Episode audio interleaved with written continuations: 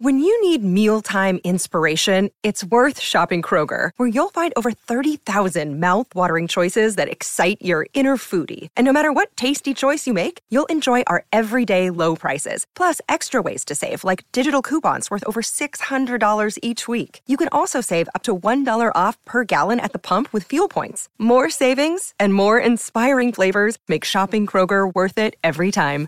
Kroger, fresh for everyone. Fuel restrictions apply.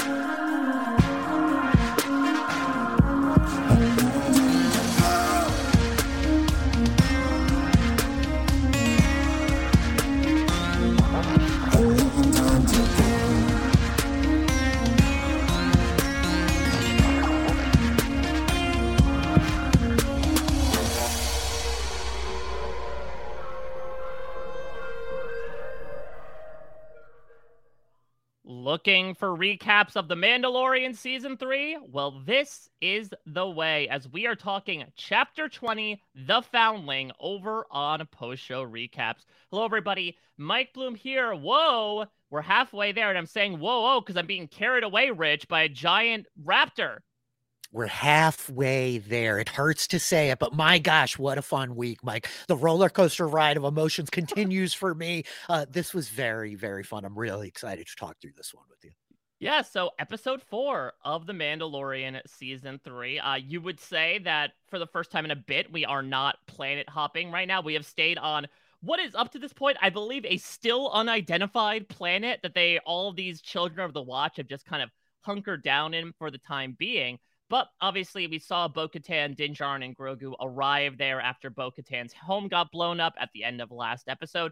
And so we continue to stay there in an episode that feels oppositional to the last one in many ways. Uh, this was comparatively shorter to the last episode, ranging at only half an hour, uh, including the five minute credits sequence. This one felt more singularly focused, in my opinion, focusing on this calamity that occurs during a regular, regular day of training and the rescue therein, with a scope perhaps of maybe some planet hopping in the form of a flashback sequence. And for however you may have thought about the polarizing aspects of the focus on Pershing last episode, really getting back to the nitty gritty, much like, again, Rich, you and I talked about a couple of weeks ago, getting back to what people loved about the show in the first place, which is Din Djarin and Grogu going on an adventure and doing quote Star Wars shit. And we got a lot of Star Wars shit in this episode, including the literal best cameo, which I'm super excited to get into. Really fun, really enjoyable episode of The Mandalorian this week that's really fun. It is the best cameo, isn't it? That's a good one. Um, you know, part of the like looking back towards last week, what I've really loved about it unambiguously is the discourse and the kind of diversity of perspective on last week's episode. A lot of people really loved it, and it's some of their favorite Mandalorian content so far. And so I'm here for that. I, it doesn't all need to be um, perfectly tailored to my taste. That being said, this is the consummate Mandalorian episode. It's got it all. We've got great character development development from a lot of our leads, right? In, in kind of like meaningful ways.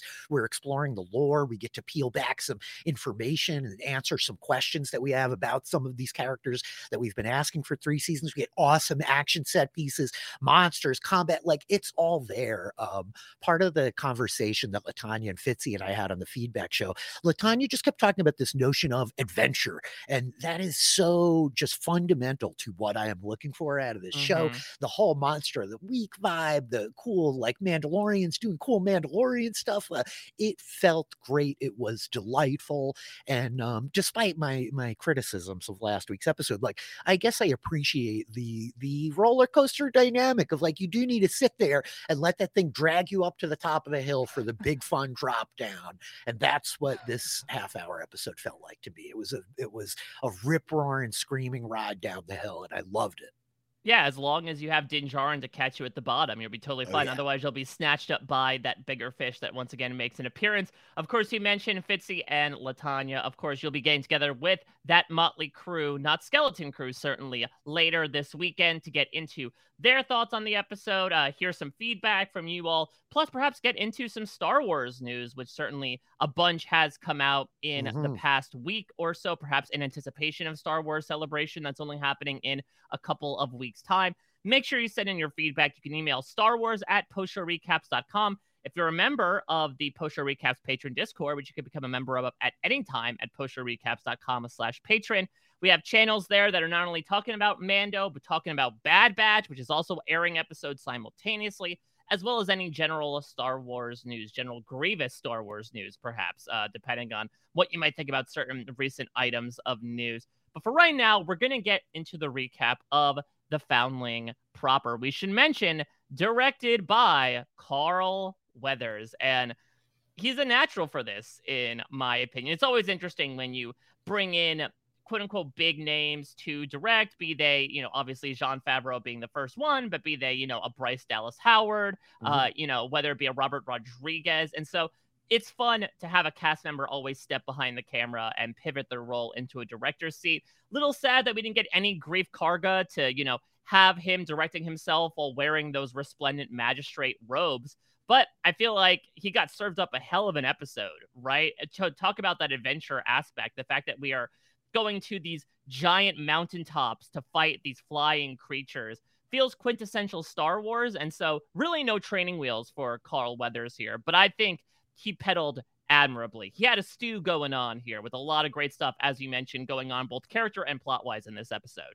Yeah, I love it. It's so fun. Uh, I talked about this in the feedback podcast too, but part of my like undying adoration for Bo Katan is my love of Katee Sackhoff as an actress, right? And getting to see her in this really prominent, like uh, high profile kind of role, right? And it's the same sort of deal for Carl Weathers, right? Where, especially if you're an Arrested Development fan, his character that is just so hilarious. And Mhm. he has been so outspoken about his kind of gratitude at being included in this project and at having that grace extended to him to be like, hey, come behind the camera, do some work. We really want you to be part of this. And the dude really killed it. Um, we had a little message from LT in our Star Wars group chat of like, wow, Carl Re- Weathers directed the, the hell out of that episode. And indeed he did. It really is very cool to, to see the way that the people that are part of this ensemble they've put together creatively get to contribute behind the camera. It's very, very fun. Yeah, I would say actually looking back on it, this is probably the most actiony episode we have had of The Mandalorian so far. And action scenes are underratedly tough to do, in my For opinion. sure. Considering we're going to get a chase scene on the night of Order 66 to even just a fight through the sky. There's a lot of moving pieces happening. And I think Carl Weathers was able to handle this 4D chessboard really well uh, and not let the Wookiee win in that perspective. So let's get into it here. So again, we're starting on this unknown planet, and it's like we're all the way back in Winterfell, Rich. We have people sparring, practicing, uh, you know, shooting things out into the water. And that's going to include Grogu getting brought in uh, because while he was a Jedi, remember, he left that behind. He did pick up some tricks, which he will invoke very soon. But he is technically a foundling of the children of the Watch. And so it's about time that he begins his training. And I'm really intrigued to see where this goes. I think my major question is Din was able to get away with the whole helmet thing here, right? By saying, well, he doesn't know how to talk, therefore Mhm. he can't speak the creed, therefore he doesn't need to wear a helmet. I mean, I guess the armorer is going to have to make some sort of helmet with ear holes, right? I don't know how you could cram all that into a little helmet. This was a huge question that I had for Brendan and uh, LT on the feedback show is, is it a helmet with ear holes or is it metal ears? Does he have the Beskar ears to fit his ears up into? And I saw a couple of people said to me, no, no, no, he's gonna have to fold his ears down into that helmet. I said, this is entirely unacceptable. You can't Yeah. make Grogu fold his ears down on top of his head. Um, once she started working the Beskar too, I, I started thinking, oh, is this going to be a helmet? But I love this energy, right? The whole choice that Grogu was presented with in Boba Fett of do you want the the armor or do you want the lightsaber? Will you train as a Jedi? Will you you return to the Mandalorians as a foundling. And then, you know, there was a lot of buzz this week as the episode title came out and we saw where we were going with it. But this whole notion of Mandalorians being Mandalorians and training with one another and showing the youth, I love it. I, am so excited that we got to um, just get a little bit of a view into that of Yeah. what this whole covert is kind of doing on this exceptionally dangerous planet, Mike. I mean, it seems like a could they not very have, like, harrowing place. Stopped off, shop their options around, do their house hunters version of like, well, I like this planet, but it's full of monsters. This planet's too cold, but it's within our price range. It really does seem like they said, all right, good enough. Let's settle here and make do with whatever comes our way. They don't have time to find their Goldilocks planet. There was some discourse in the Discord about whether or not this is one of the planets in the Mandalorian system, right? When we actually went to Mandalore and we had Din point out a couple places. Here's where Bo Katan lives. That's the moon that I grew up on. The, the greater notion here is that the Mandalorian system at one part, I believe, I might be speaking out of turn here, but it included something like a thousand planets, if I'm wow. remembering correctly. It was like a huge kind of area in space um, the scale of the galaxy, lest we forget in Star Wars, is really easy to lose in a world where like you hit light speed and three seconds later we're on the other side of the solar system. Um, but I was really curious like where this place is and a lot of speculation there. And I wonder if it'll ever be revealed. But I kind of like that they're on this really inhospitable kind of wild place. Like I guess it makes sense that if you're trying to hide, you would go someplace that's not necessarily very accommodating to a civilization, right? Yeah, that, you know, it's the version of A New Hope when the Empire is scanning for life forms on the pod that descends on Tatooine and doesn't find any. Like, yeah, they- for You're just real. going to assume on the surface level, well, nobody's going to live there. There's monsters in the water and in the air. So we're just going to leave it be. I mean, they did make the jump to hyperspace to escape the the the Tie fighters last week. So my guess would be it's at least a distance away. But you rightfully bringing up how many planets there are in the Mandalorian system, that doesn't necessarily mean anything. It could just be that maybe it's like the outer rim of Mandalore almost. And it's the most distant planet, the Pluto of the Mandalorian system, and that's where they're residing. Yeah, either way, I think it's fun, right? If we never identify where this place is, I think it still works. And I like the notion um, it, that, that it has a little personality. You know, it's this kind of wild world with these giant megalithic creatures creeping around everywhere. And, and it's got a vibe to it already. Yeah, I know we uh, referenced the Morlocks a couple episodes ago, but this also gives me like Land of the Lost vibes and like, oh, we're just Mhm. living alongside these dinosaur esque creatures, which it was a long, long time ago, so perhaps they did coexist. So we have Grogu sparring with this child that will turn out to be named Ragnar. And you mentioned Katee Sackhoff, Rich. I've only watched a few episodes of Battlestar Galactica, but the only thing I could think of when I heard the name Ragnar was Ragnar Anchorage, which is a pivotal location in the miniseries version of Battlestar Galactica. I will say no more, but that's the only thing I could think of. It's very great callback right there from the very beginning. Um, Ragnar, like a classic kind of Viking name. I love the idea that this guy Paz Vizsla, who's like cousin, brother, whoever was named Pre Vizsla, is like yeah. F this naming convention of like three three letter words that start with P. I'm naming my kid Ragnar. Um, Ragnar notably being played by Jimmy Kimmel's cousin, which is a funny little weird tidbit. Okay, all right. Nepotism. The mouse is like, well, we put him on late night. So he, on his side of the deal is that he's gonna get his relative within the Star Wars universe. Pray he doesn't alter it further. Yeah, indeed. Pray he doesn't. Um, this whole beat of the training and the notion of like, oh, he can't speak and he doesn't wear the helmet, and we'll get some more kind of discussion about the role of the helmets later and answers to questions that we've been asking for three seasons. Yeah. Like, but how do they eat? I mean, listen, are the answers completely logical? No, but like they're answers. You know, Yeah. it, may- it maybe it goes to show perhaps the whole point of yeah, these extremists are kind of dumb in the things that they preach and practice in order to, uh, you know, truly live through the creed that they have vowed themselves to uphold since the beginning. part of the like revelation that I had looking back at the last couple of episodes is how much I enjoyed and how kind of inspired I am by the idea of all the different faces behind these helmets, right? I mean, there could be like such an eclectic array of people there. And and there's something to this idea of like, I don't know, conformity is not necessarily an ideal thing, but the idea of belonging, right? And that they all wear this same face and, and the kind of power in that, the strength that they find that regardless of the disparity between them as individuals, that they can all like have this uniform face that they look at one another through. Uh, there's something really just inspiring about, for my imagination, about that whole idea. And I found myself pondering a lot, like, who are the people behind these masks? Um, I I love it. I love this whole ensemble of like the rainbow hues of the many Mandalorians, Mike. It's a really fun vibe.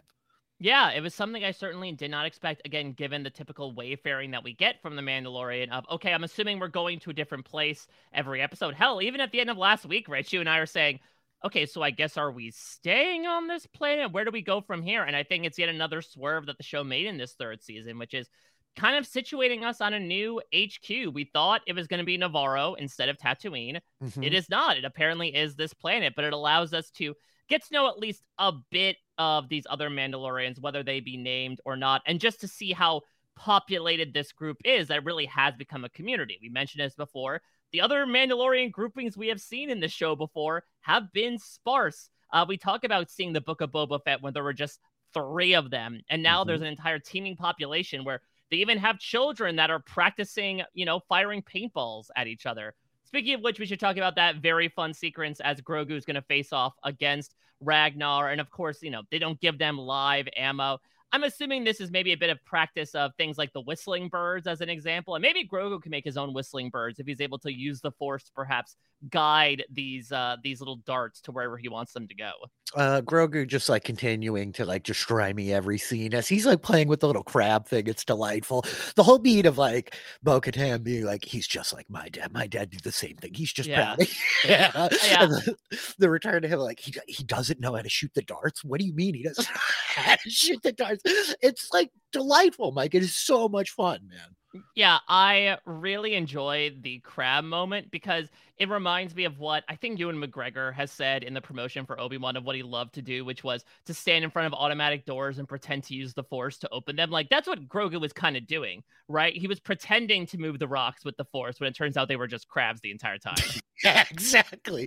It's very, very funny. Um, like Grogu's whole interactions, uh, the fact that he's just becoming like more and more like this toddler Grogu, you know, his little like shuffling around, his flippy flips. Oh, I laughed so hard when it's going to happen later on when the armorer beckons him and he, he usually like saunters. This kid freaking waddles not yaddles across the sand like and it just made me laugh out loud because i guess i couldn't think of Grogu walking quickly because we're not used yep. to it. Now that I saw it, I'm delighted by it. He does a little hustle shuffle. Yeah, his potato sack. It's so adorable, man, as he's just like squiggling his way forward. Uh, a tangent, but Pedro Pascal recently on Hot Ones, which is often a delightful interview mm-hmm. show, right?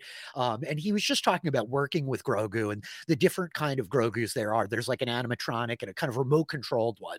And and he's got this great beat during the interview where he's like, there are times I'm sitting there cradling this little robot. The eyes are moving and the ears and the whole thing. And I'm just looking down and I'm like, would you stop stealing the goddamn scene, please? You know? um, and and they're just he he does. He captures it like so well here. This whole beat, you know how it's gonna play before we get there. And it kind of plays out on our expectations exactly. Like there's the question after he gets shot twice by the little paintball darts of like, is he just like a, pacifist? Is he nonviolent? Does he really not want to engage with this? Is he going to like resist this training as well because he wants to like walk an entirely different path? He doesn't want to know how to fight, right? Um, and the fact that then he just does his little potato sack backflips and like just triple shots young Ragnar was like awesome, man. So much fun. And to add insult to injury, Ragnar is licking his wounds by the water and gets mm. taken away by a freaking raptor into the sky. And of course, you know, we a few of them are going to chase after in futility. But Bo Katan was able to tail it. Thank goodness somebody had a spaceship, apparently. And so they're going to enact a plan, a rescue mission where it's going to be Din, it's going to be Bo, it's going to be Paz Vizsla, who we won't find out until later exactly why he has recruited himself to this mission and also the Shriek Hawk Fighters. Rich, is there any canonical basis for this group of people? I don't believe so. I don't know them, right? But in the same way that last episode, when kind of Bo rolls up um, and Paz Vizsla is asking her, Who are you, Night Owl? There are these little kind of like cells within the clans, these organizations, these kind of fighting units, right? And where Bo led the Night Owls as this kind of like sect of Mandalorians that followed her at one point after Death Watch. I presume it is something like that. That's kind of how I read it. It felt to me like, again, just a Star Wars move of like, we're just going to talk about this thing that is now established in canon, as though it's been there for a long time and you should know what it is. Uh, yeah, so according to Wikipedia, it looks like the Shriek Hawk is the sigil that is typically used of Clan Vizsla, and also because of that was previously linked to Death Watch. So maybe they're trying to reappropriate the image, but it does make sense that Paz was the one that was asked to recruit them. Yeah, very much. It was very cool. This this whole beat, like the conflict, the tension between Paz Vizsla and the others, we've obviously seen it with he and Din, but there is a camaraderie there. At the end of season one, like Paz Vizsla is the one who leads the whole rest of that covert to get like massacred in the streets and and defend Din and get Grogu out. So there's this real like frenemies bro vibe between them. But again, all of the kind of uh, preloaded history that we get coming in with Bo Katan sets her up for that to be a really tense relationship relationship to a certain degree. Uh, Pre Vizsla, whatever he was, whether he was Paz Vizsla's cousin, brother, family member, we we imagine like some conflict there, and he's very adversarial as she rolls up last week. So this is fun. The evolution of the kind of begrudging respect that we're going to develop between them, and the revelation that like, oh God, this is his son, uh, which is really wild to think about Yeah. when we consider like he's got a son, but he can't take the helmet off. Like, take that where you will, I suppose. Yeah, I don't know. It's very funny. I mean, if you love the person that's, you know, under the helmet, helmet at all, why would that be any different perhaps in the bedroom? I guess. Yeah, I guess. Just uh, it's quite an image to evoke, you know. Yeah, I guess I am trying to think. Does the way mean you can't take your helmet off even to like your spouse or your significant other? I mean, it kind of seems like that. It's funny because watching this episode, I had that exact conversation uh, with my partner as we were sitting there watching it. And she's kind of asking, like, can you not take it off in front of your family? That is so dumb. and I'm like, yes, I think that's part of the point. Like, it is very ridiculous and antiquated and kind of silly.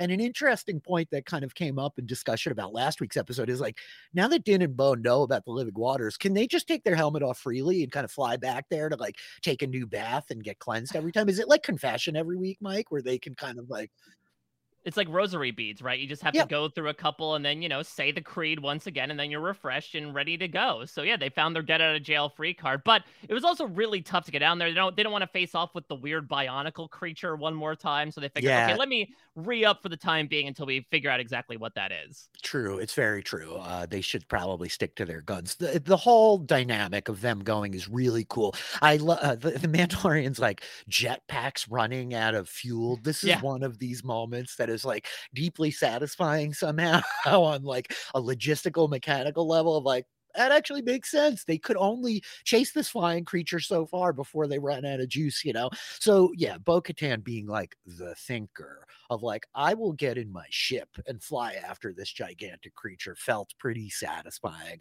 Uh, also, that ship is really dope, dude. Very cool to see it.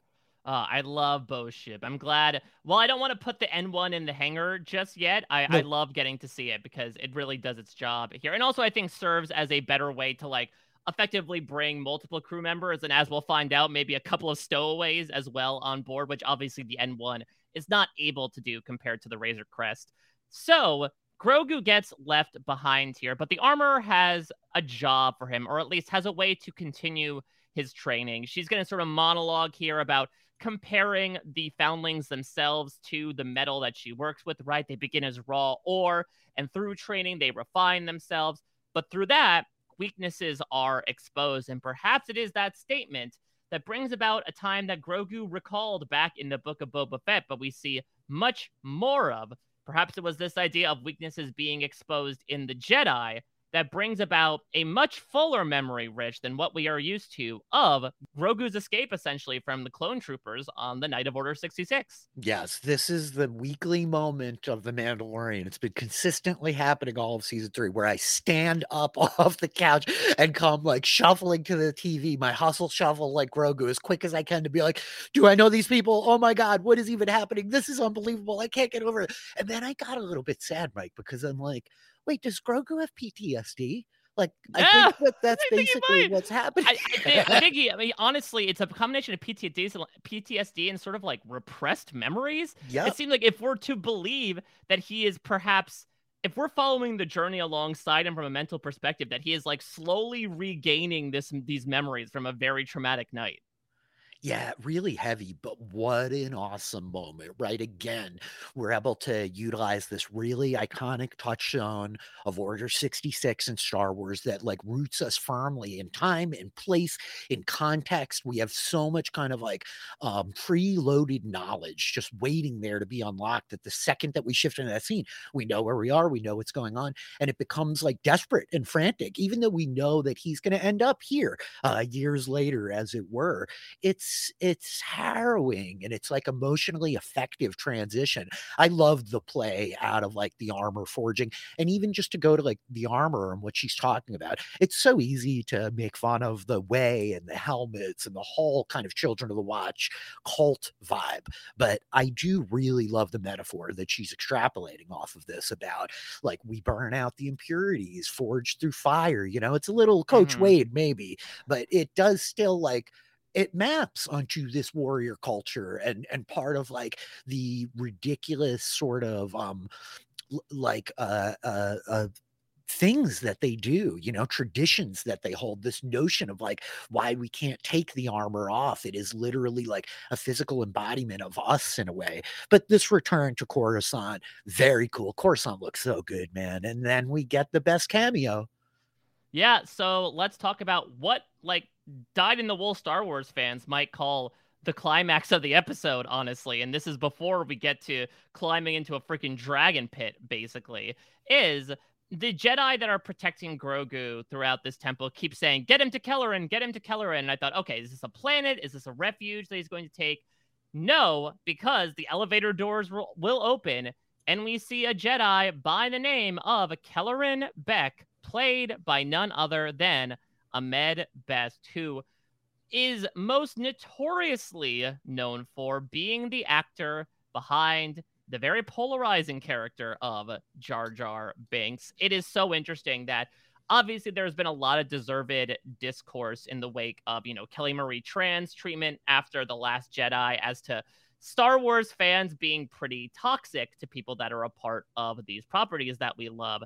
But even before the internet really existed in the way that it does today, that was kind of happening. And Ahmed Best is unfortunately an example of that. That suffice it to say, people did not like Jar Jar Binks, and Ahmed Best was unfortunately the recipient of a lot of unwarranted criticism and hatred towards him. Right, where him and Jake Lloyd, I feel like, were some of the most maligned people from Star Wars fans' perspective. It caused Ahmed Best to kind of like become a hermit for a little bit. Now, what is interesting is that the character he is playing, Kelleran Beck, is actually a character he has played before, technically.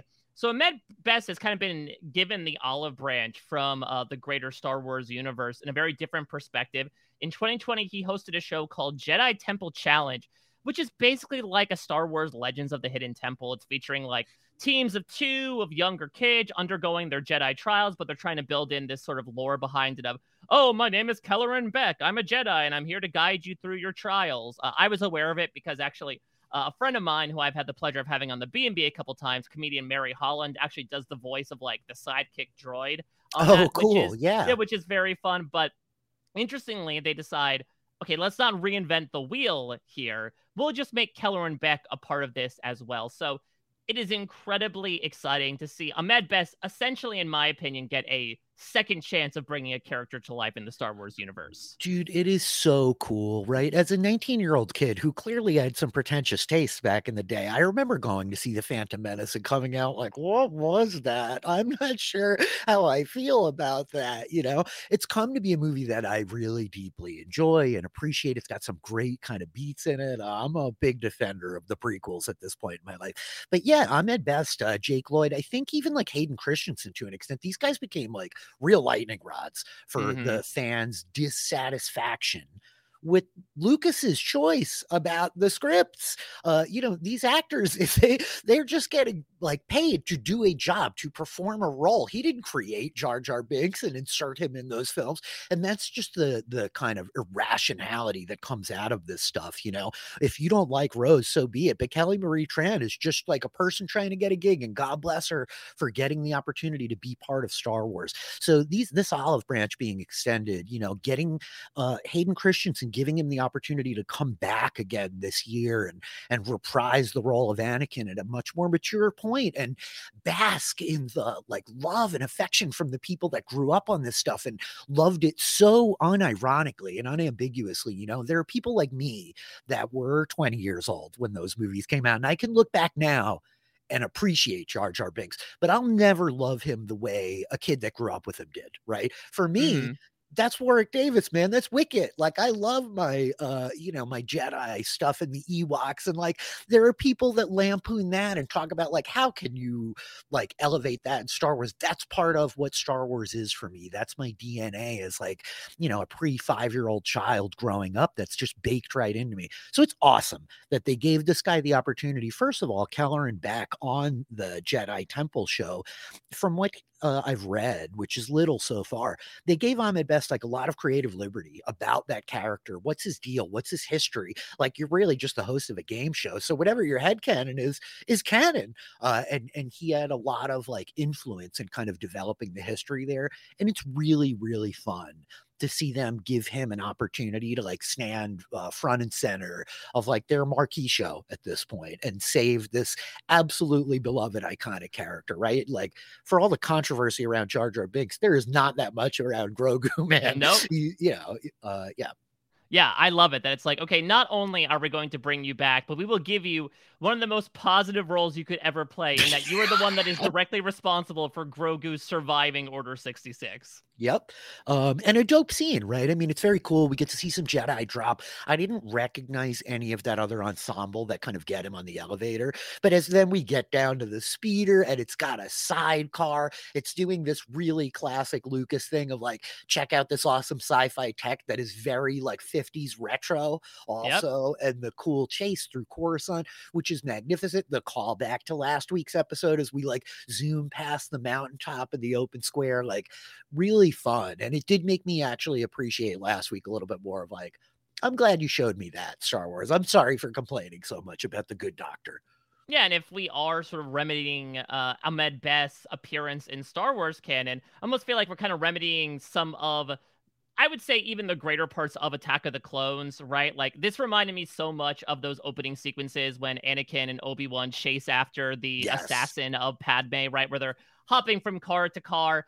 I mean, for what it's worth, Kelleran is able to pull off some pretty awesome crap, right? First, between dual wielding the lightsabers, uh, him holding a blue one and a green one, which does like bring to mind to me the dark circumstances of probably pick the other lightsaber off of one of his like fallen brethren. I think he does. I think we see it on the floor of the elevator when the elevator door opens. Like the Jedi that gets Grogu into the elevator gets God, and mm. he like grabs it from his fallen companion, which is tragic, but yeah, uh, very utilitarian. Yep and then it becomes a speeder chase as you said and awesome stuff uh straight out of you know these typical cop movies of them driving through the train tunnel and veering out at the last second i do wonder does does speeders not have seatbelts on them? Because there's that one point where they make that rough landing and he just straight up falls off of it. Or did he just not have enough time to take caution into hand and buckle God, up dare I say canonically, man, I do not recall any safety harnesses on any of this. My God, they really regarded these clone troopers as completely expendable. Like, yeah, they're just clones. We don't need to put airbags or seatbelts on. There'll be another one to replace them once they fall off in transit. I mean, for real, I'm just remembering clone troopers like, uh, or I should say, stormtroopers hurtling through the, the forests of Endor as those things like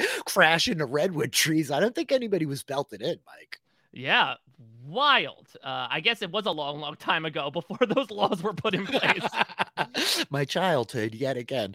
Um, you know, I mean, it really is cool. You know, I you talk about Attack of the Clones, like I'm a big defender of that film because I think it's got some really fun sequences in it. And this whole like cityscape cop chase scene, uh, it's so fitting for Star Wars, but it's a different kind of chase than we get a lot. We don't spend a lot of time in like urban places in Star Wars, and I, I love the like return to Coruscant and the use of Coruscant. And again, this iconic callback to Order 66, I think is a really powerful storytelling tool that Star Wars has in his arsenal to be able to go back and give us flashbacks of characters of like, you know, where were you when Kennedy got shot? Where were you on September 11th? Like these are huge, like cultural kind of touchstones for us in our world and our history.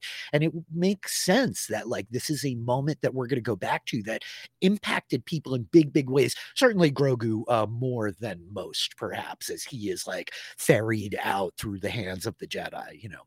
Yeah, this is maybe the demented freak in me, but I kind of want some sort of anthology series about a bunch of different perspectives on the night of Order 66 because Dude, like you said sick. it was such a seminal event and was one of my favorite parts of the prequel trilogy just in how gratuitously over the top and bleak it was compared to again like you said two movies ago Jar Jar Binks is you know stepping in Bantha poodoo that Yeah, exactly. now We're we're like, getting now we're getting to genocide. Like it, it's a really rough night, and I think Andor has taught us the appeal that comes with like finding out about how much the actions of our marquee characters trickle down to the regular, degular folks that exist out there. And so I think it's a story beat that's worth pursuing at least. Uh, and like you said, this is I would imagine a bit of a pause in that the story isn't done. Uh, they do end up getting out of there and they make the jump to hyperspace, but we don't know where they go from there. And so I don't know, Rich. Do you think we have four episodes left? Are we getting another flashback to find out where they end up? So I think so because I think our inclusion of Dr. Pershing in such a big way last episode.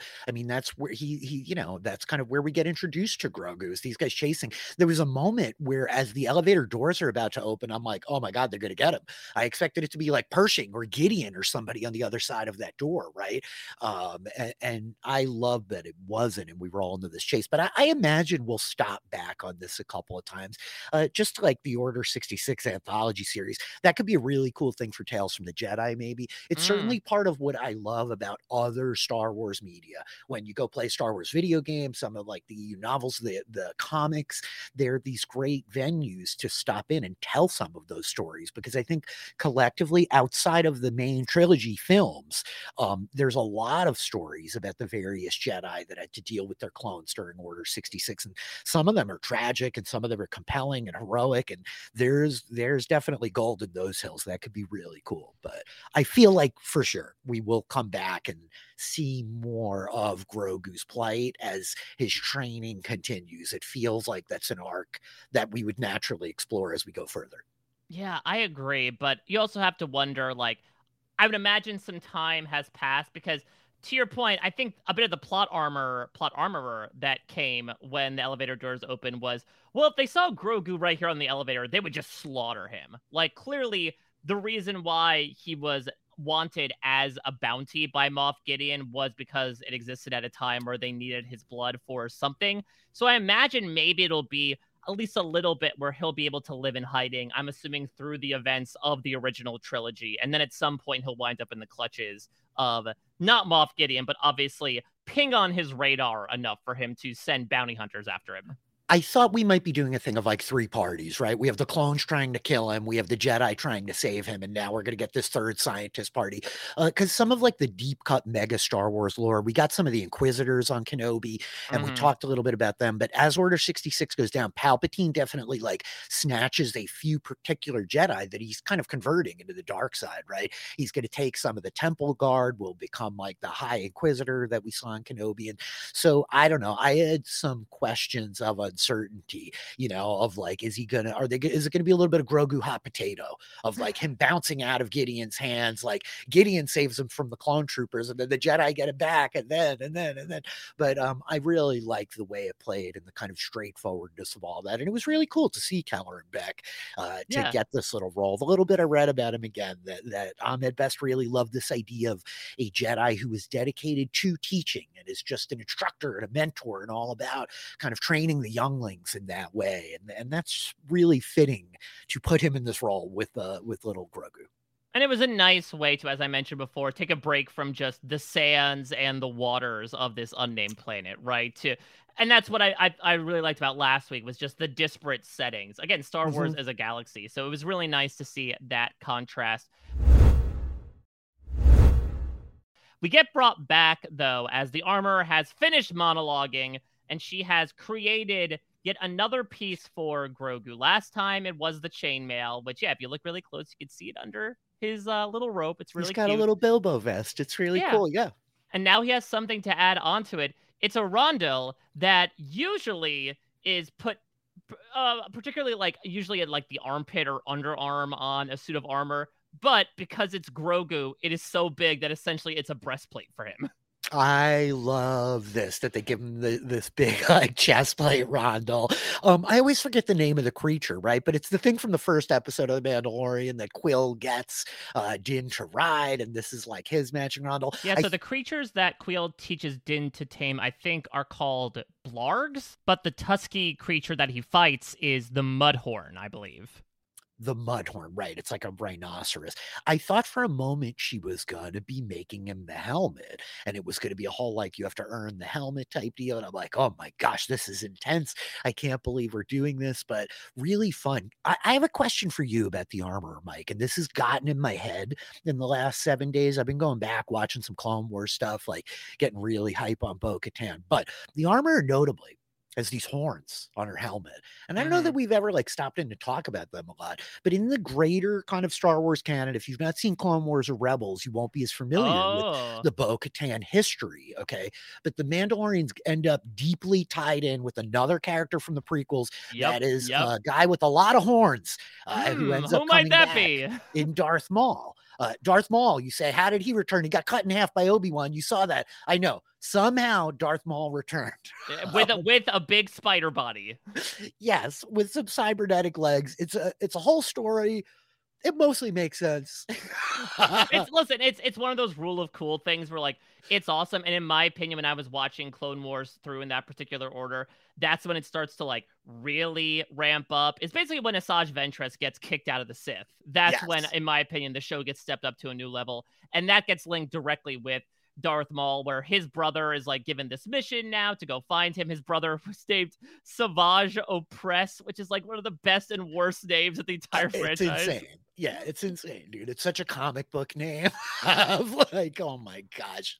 Um, but so Darth Maul ends up like on Mandalore, ruling the planet for a time after the fall of the kind of Mandalorian leadership and the whole rise of the Death Watch cult and the introduction of Bo Katan, right? And and Darth Maul like is in charge of a bunch of Mandalorians for a very long time, or, or, a meaningful amount of time, we should say. And I just cannot stop thinking about the horns on the armorer's helmet yeah. and what they indicate and the way that they're like pulling me back to the Darth Maul of it all. And I feel insane that I have never thought about this before, Mike. But yeah.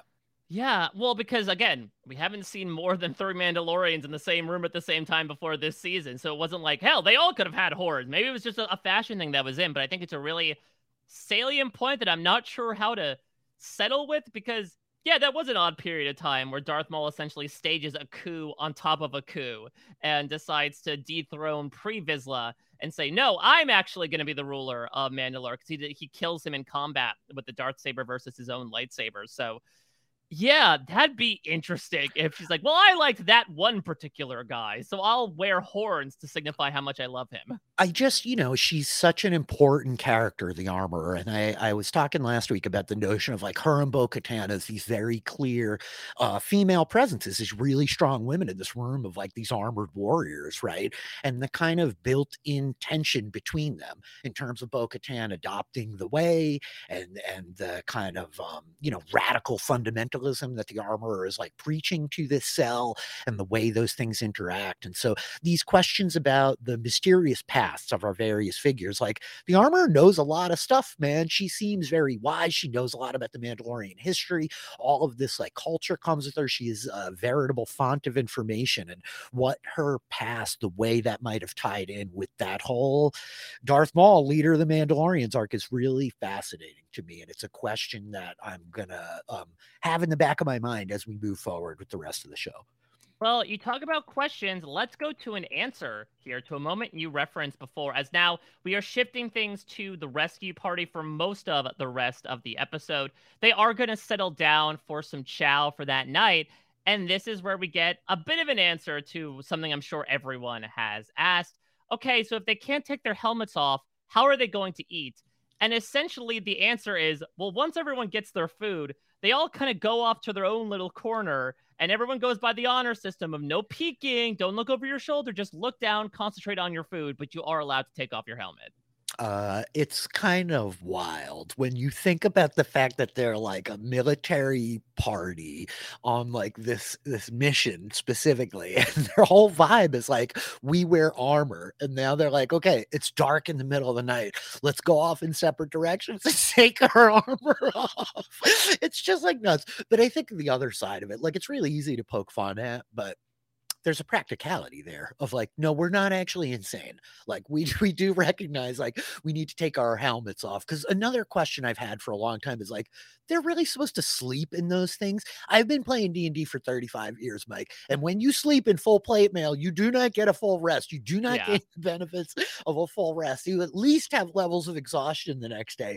So the idea that like no, there is context where, in fact, they can take their helmets off. It's perfectly reasonable. It's expected. It's all about presentation and the public face and like the forward face of the Mandalorians, right? Like, and and I think now you could start to like extrapolate on deeper levels. Nobody should ever see us without our helmets off. Is is part of the idea there, right? It's not that you literally can't have it on. It's that you cannot be seen, especially by outsiders. And that just leans into this whole idea of the kind of solidarity amidst them right? The the sort of like found family is the wrong thing but but their whole like um their oath and their vow to this organization is above all else and we present as a unified front and we all are the same. You cannot like tell or measure the difference between us even though we all are these like wildly individualized people with our different like you know rainbow hues of armor. I don't know. I, I enjoyed it to a degree. Uh maybe i'm crazy crazy, but I, I'm definitely crazy, but I really did enjoy it. Do you think it's just a rule they made up back in the day because nobody really wants to see somebody else eat? And so they just said, oh, yeah, you have to keep your helmet on. So we'll just have everyone go off in private so that, like, everyone who has misophonia won't have issues with eating in front of other people. Uh, straight up, this is a thing I don't talk about a lot, but I hate eating in front of other people, Mike. It makes mm. me so deeply uncomfortable. It is not just because of my giant overgrown beard. I'm a pretty cleanly guy. I just, just I don't like it. I do not like it. I will always like eat in private given the opportunity. So I, I love this notion.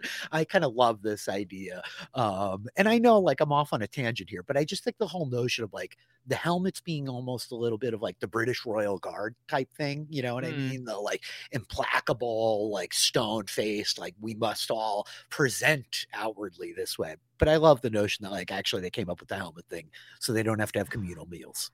Yeah, it, it's just so interesting to me because I don't know. I feel like some stuff has been unlocked for me where obviously you could compare it to a lot of different sects, but the Children of the Watch reminds me so much of Orthodox Judaism, and maybe it's just because mm-hmm. of like my own experiences, but I think specifically about like you know men and women bathing separately or like mm-hmm. keeping certain things separated, uh, keeping things chaste in a manner of speaking. Or in the exact opposite way, we were talking about bedroom, uh, you know, values beforehand. Of course, it is a tongue-in-cheek myth within the Orthodox Jewish community that they copulate through a sheet with a hole in it uh, mm-hmm. so that they cannot look at each other during. And so again, that is a bit comparable, I suppose, to this this what if that we asked. So I mean, obviously there are real world basis for things, but that's just like the first thing I went to that essentially keeping your helmet on is kind of like keeping kosher in the Star Wars universe. I mean, we're playing with huge religious symbolism across this season in, in big, big ways. We've certainly been talking about it on the feedback show, but I mean, we literally had a had a double baptism last episode. There's mm. a chosen one, like prophet thing happening. Uh, there's all of of these kind of like biblical tie-ins, and of course, you know, you go back to like any of that lore and doctrine, and it's inclusive with like Christianity, Judaism, uh, but yeah, that maps, uh, and, and I think you know, when you're talking about Orthodox Judaism, you're talking about a kind of a more rigid interpretation of, of scripture, right? Um, and and in a lot of ways, I think it maps very closely. The children of the watch are very rigid in their interpretation of the way of their scripture, of, of their ideology, you know, such to the extent that Bo Katan like kind of like laughed it off and was very dismissive of it up until this point. So the next day, they make the climb and at first, you look at a guy like Paz Vizsla, and you're like, you freaking idiot. Why are you climbing with a whole ass Gatling gun attached to your back? You are making things so much more difficult until you realize that he is after his son, and you know that this guy would absolutely riddle this raptor with bullets to get his son back. And so now I imagine this was okay, it may cost me a bit of, you know, my stamina getting up there, but it'll be worth it when I just absolutely shred this thing to pieces. Yeah, dude, he was not leaving that cut. He would have ripped that whole mountain down before he left. You know, I did love it. I love that you're identifying the whole notion of we're doing this like Game of Thrones climb the wall scene, but everybody's wearing full plate mail and gloves. Uh, I got like really into uh, mountain climbing uh, movies and like videos about mm. a year mm. ago, Mike. I got kind of obsessed with Alex Honnold and Free Solo yeah. and all of this stuff, and I watched like a ton of climbing documentaries. The Alpinist on Netflix is tremendous. You guys should check that out. Uh, but the notion of like I I've learned too much about climbing in the last year to feel at all reasonable about any of this. It was very cool, but but like the extra hundreds of pounds of best Beskar while they're like scaling this mountainside was like pretty wild, very fun. But it's a cool scene, right? Very yeah. Cool. They're they're like, oh, we should we donate some to Grogu right now? Because I'm just feeling the load right now. I shouldn't have eaten so much with my helmet off. So they are going to hop up to the nest and find quite a number of younglings there, not just in the form of Ragnar, who does get brought back as food, but who is he going to be feed to?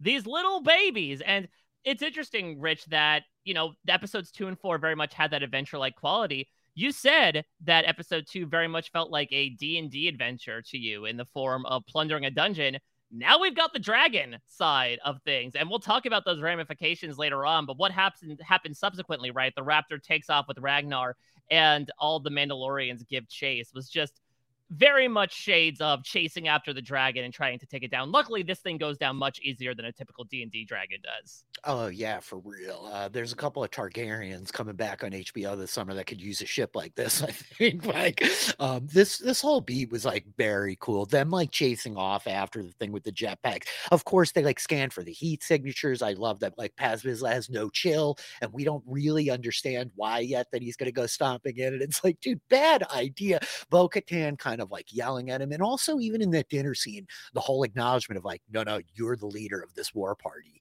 You get to stay by the fire, Bo Katan. The rest of us will skulk off into the shadows to eat our pog soup, right? Um, but yeah, this whole like dynamic with the dragon flying off, like once we get the little dragon chicks, you knew that they were gonna they were gonna be there. That was cool. It takes the kid. Uh Mando like doubling back for like, I'm just gonna go stab this guy in the foot and like pull an Iron Man dive to snatch him up like uh, just awesome dude. It really is like um just such like kinetic kind of fun. I can't wait to go back and rewatch it uh and and the idea that like then they're gonna round up these dragon chicks like they're gonna fly on these dragons mike. They're yeah. definitely flying on these things right So the question is when? I mean, I guess this is where Jon Favreau pipes in and says, "Hey, aren't you glad we pass time so frequently so that maybe Mandalorian yeah, really? season four, these things will be full-grown adults, and then we'll just fly on them." Um, big Khaleesi vibes, right? We're gonna oh, get oh, a little bit of like fast track timeline. I just, you know, you referenced it, the old holiday special of like Boba Fett riding up on the dinosaur, right? We obviously had like literally Boba Fett riding around on like this this behemoth creature within the last year, where we have like the myth mythosaur hype building, right? And the notion that they're like, oh, yeah, we brought back these gigantic dragon hatchling foundlings is like just wild to me, dude, and very exciting. Yeah, again, I'm not entirely sure if it's a good idea, but I suppose they if they they've been on that planet much longer than I have, so I would mm-hmm. imagine mm-hmm. they have at least like some consideration as to what would make good pets versus what would not. I don't know how well these things could be domesticated, but they could also serve, you know, they are at a young, impressionable age. If they get raised to become protective of this group, if they served as their collective mothers, then they would make a nice security system because now we are two for two in being on this planet and some sort of creature rising out to cause havoc. Yeah, I love the answer that like there are more gigantic dinosaur alligators in that lake because they're going to eat the bird in classic Star Wars maneuver. There's like always a bigger fish. Yep. Uh, I really didn't expect it. I was kind of like shocked, and then there was a moment of like talk about the D and D adventure of it all. Like we killed the monster, huzzah! Oh wait, it's got a bunch of babies back in that cave. You know the like reality of that. So I love that they addressed it and that like they shoved them in the ship. I saw some people like there's no way those things fit in Bo which is kind of fun to consider. But it's bigger on the inside. I have done uh, a kind of like notorious amount of raising wild animals. I like uh, have raised a wild squirrel and like re-released it a couple of years ago. I've had a lot of birds as a kid, a lot of like young birds that fell out of nests.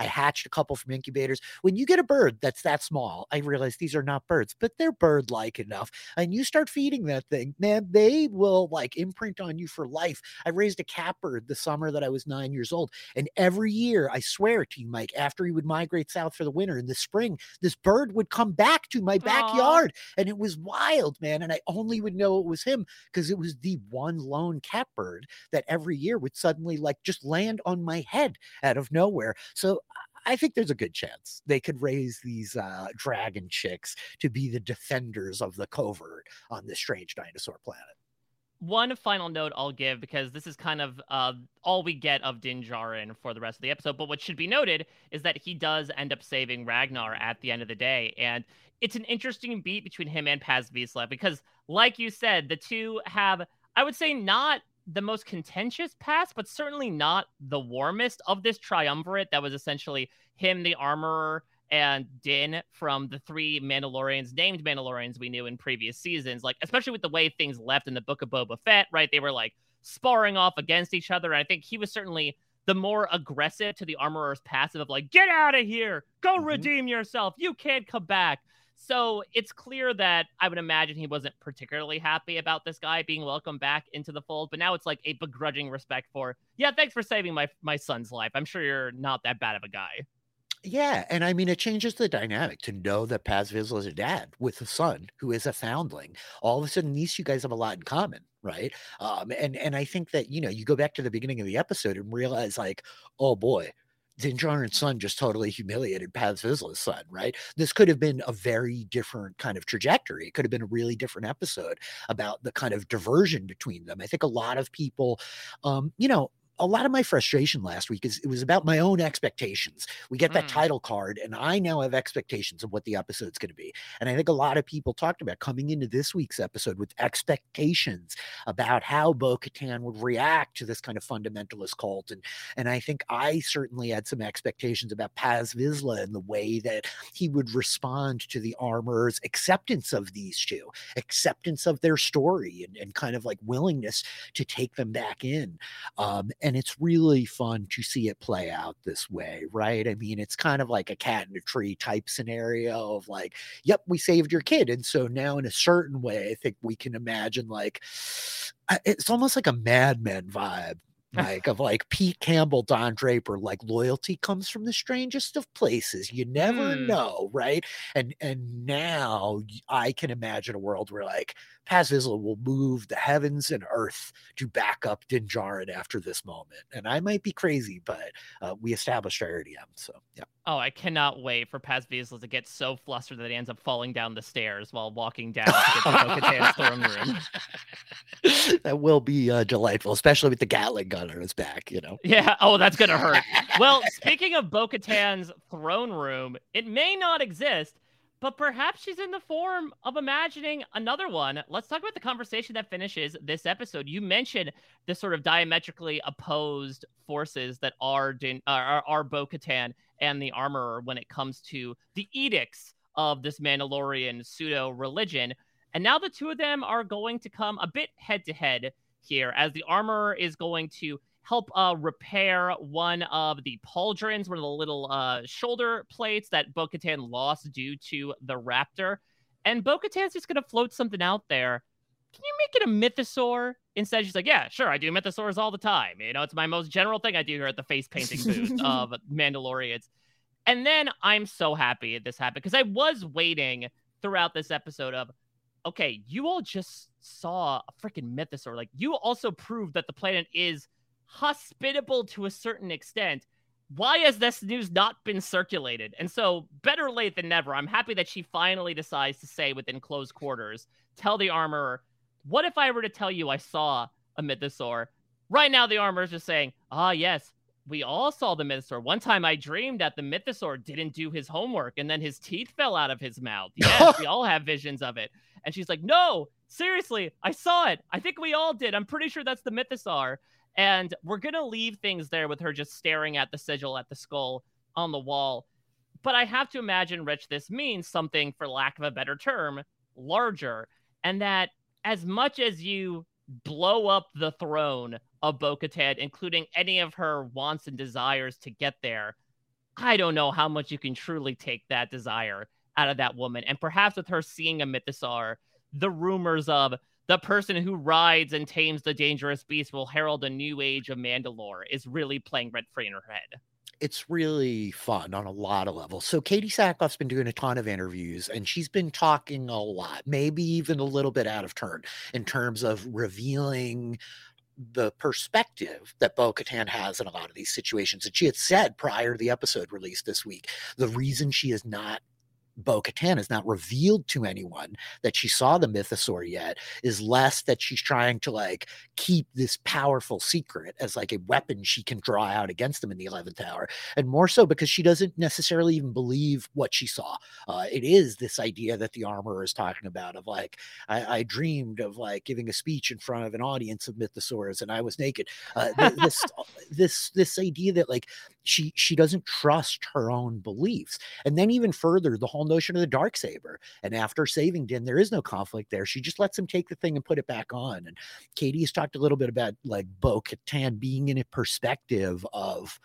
somebody else do it like I have tried, I have tried time and time again, and I do not succeed at this endeavor. Maybe it is time to like let somebody else go. And we've been talking a lot um, across the podcast and in the kind of conversation at large so far with season three about the way this dynamic of rulership kind of maps to some Game of Thrones themes about like who who is the heir to the throne and then the person that does not want it maybe mm-hmm. being the, like best suited to take it and so bo like going on this kind of emotional journey of transitioning to a place from like she's the person with like the authority and the lineage to take the throne and wants it badly to like letting go of that desire letting go of that driving force accepting herself just as part of this group accepting this group for who they are and like learning the way through them by being with them rather than judging them from the outside of it.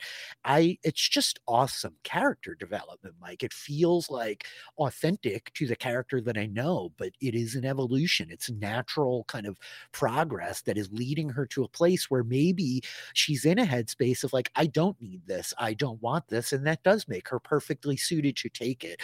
But uh, mm. this moment where she reveals to the armor, like, no, no, I saw it. It's heavy and, and it's got some implications. And I just wonder where it goes. But I'm very excited about the idea of like this army of Mandalorians rolling out with dragons and mythosaurs and like the whole deal, dude. It's to be pretty cool looking. You know? Yeah, if Moff Gideon crapped his cape when he saw Luke Skywalker, like the dude is gonna void everything in his body when he sees all of these massive creatures coming his direction, assumingly in the finale. I mean, I'll just plant the flag right here since we are halfway through the season. I think we end the season with Bo Katan Kryze being the leader of the Children of the Watch, uh, which is a little bit of like the fast track up to the top amount of leadership. But considering how devout these people are, if she comes in riding the freaking mythosaur, they can't help but genuflect at her, right?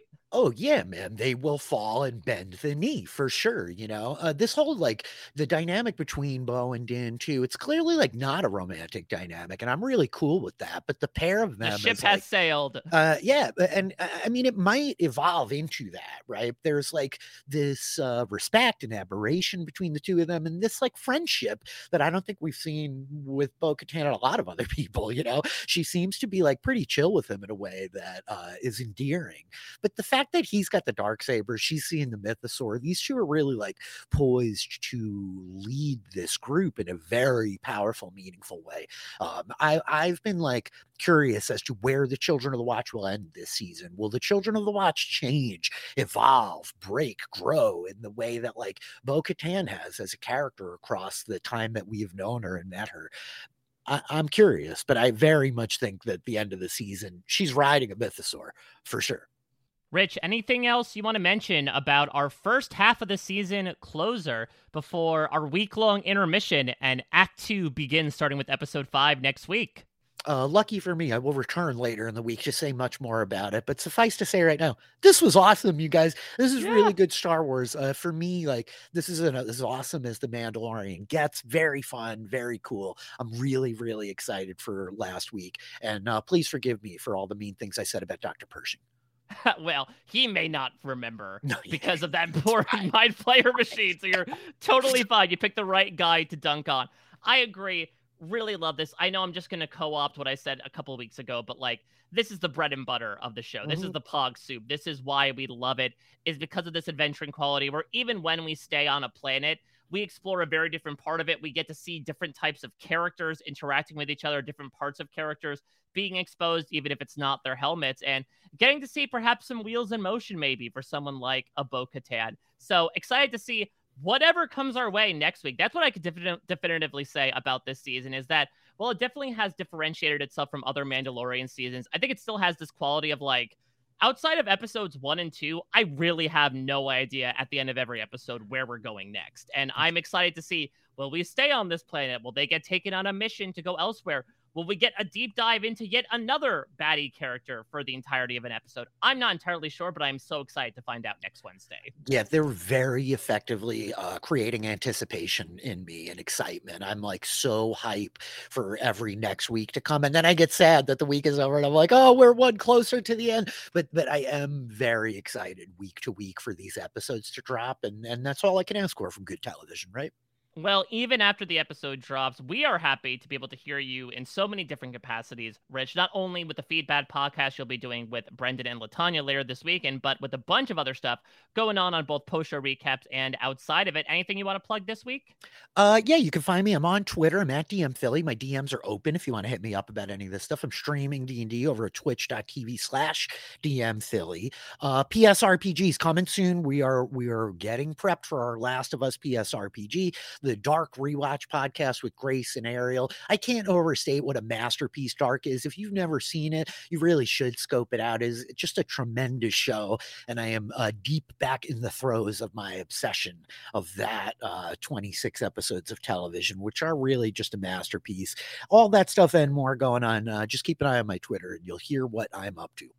Yep, and you can follow me at a Mike Bloom type. I of course have lots of other stuff going on. We are while we're uh, encroaching on the back half of season three of The Mandalorian, we have already reached the back half of season three of Star Trek Picard, which has had a very fun final season. I'll cover that with Jessica Leese on Thursdays. Also, rounding out the final few episodes of Heroes season one with Josh Wigler. Over on uh, Rob has a podcast proper. I appeared on Nothing But Netflix to cover the wild new reality series Outlast, which does have a group of people surviving in a similar hospitable uh, inhospitable environment, much like the Mandalorians do right now, including some wild creatures as well. So maybe they're not too dissimilar shows. But if you're interested in all that, feel free to check it out, as well as all the other great stuff we have going on on post show recaps, as we are moving in on a pretty big time. If you're a fan of both Succession and Yellow Jackets, there's a lot happening, individual coverage as well as possibly some joint coverage. But I'll let one of the members of your panel, Rich, this weekend talk about it.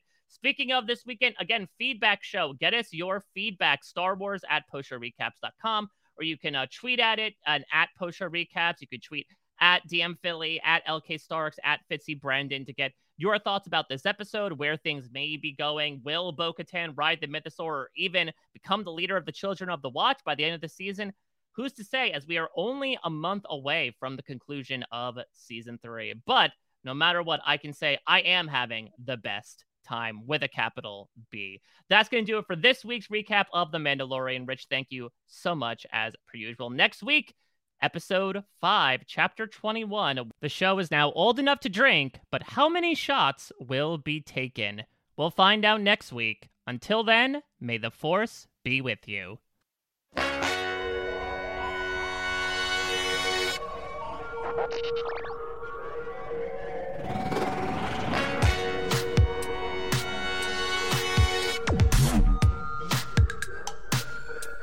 A